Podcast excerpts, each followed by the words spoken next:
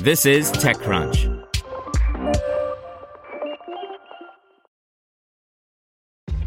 This episode is brought to you by ShipStation. You know, some things take a lot of work, like sending little robots to far off distant planets. And just as that's challenging, so too is running a successful e commerce business, especially when there's so much to do. So I want to introduce you all to ShipStation. Now, I love using ShipStation because of its easy to use dashboard, which makes managing orders and printing labels a breeze and super smooth. Oh, and the customer service is just out of this world.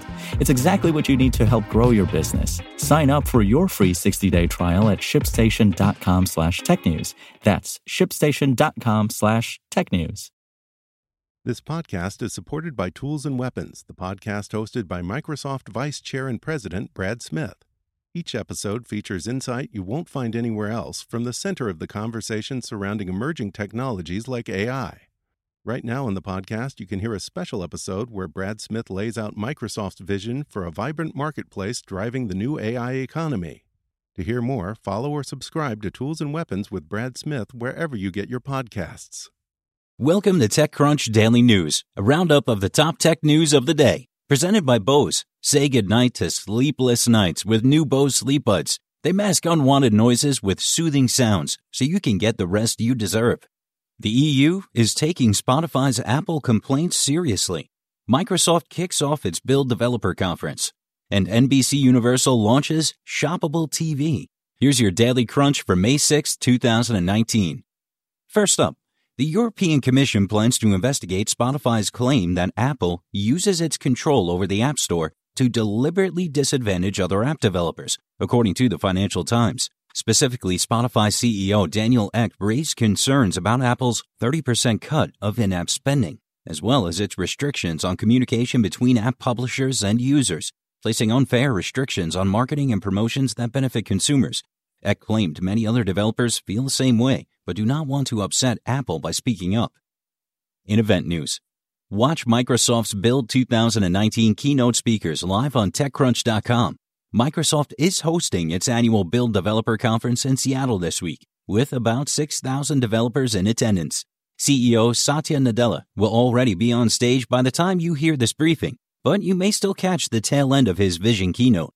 Then at 11 a.m. Pacific time, we'll have technical keynotes by Scott Guthrie and Rajesh Jha. And of course, we'll recap the big announcements in tomorrow's briefing.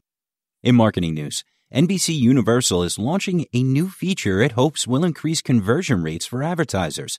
The shoppable TV feature displays QR codes during specific moments in TV shows, taking viewers directly to e-commerce sites once scanned.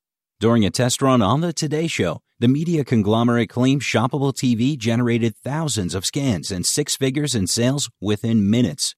NBC Universal says networks that plan to start using shoppable TV soon include NBC, NBC Sports, Telemundo, Bravo, E, CNBC Prime, and USA Network. Next up, Carta was just valued at $1.7 billion by Andreessen Horowitz in a deal some see as rich.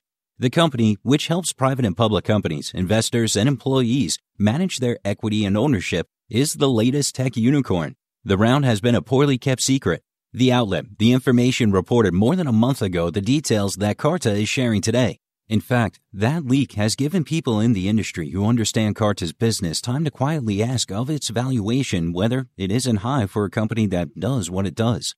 In privacy news, a security lapse exposed a Chinese smart city surveillance system, and thousands of facial recognition scans were matched against Chinese police records.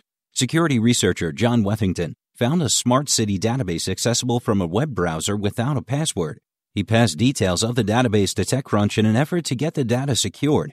The database was an Elasticsearch database, storing gigabytes of data, including facial recognition scans on hundreds of people over several months. The data was hosted by Chinese tech giant Alibaba. The database was pulled offline shortly after TechCrunch reached out to Alibaba. Next, here's a rundown of this week's TechCrunch podcasts. The latest episode of Equity discusses the two new funds raised by Andreessen Horowitz, while the original content team put together a supersized episode about Avengers Endgame and the big battle episode of Game of Thrones. And finally, what the takeaways from F8 and Facebook's next phase? This week, TechCrunch's Josh Constine and Frederic Lardinois discuss major announcements that came out of Facebook's F8 conference, and dig into how Facebook is trying to redefine itself for the future. For access to this article, an extra Crunch subscription is required. That's all for today. Check back weekday afternoons for more from TechCrunch or go to TechCrunch.com. Want to learn how you can make smarter decisions with your money? Well, I've got the podcast for you. I'm Sean Pyles, and I host NerdWallet's Smart Money Podcast. Our show features our team of nerds, personal finance experts in credit cards, banking, investing, and more. And they'll help you make the most of your money while cutting through the clutter and misinformation in today's world of personal finance. You'll get clarity on strategies to help you build your wealth, invest wisely, shop for financial products, and plan for major life events. Listen to NerdWallet's Smart Money Podcast wherever you get your podcasts.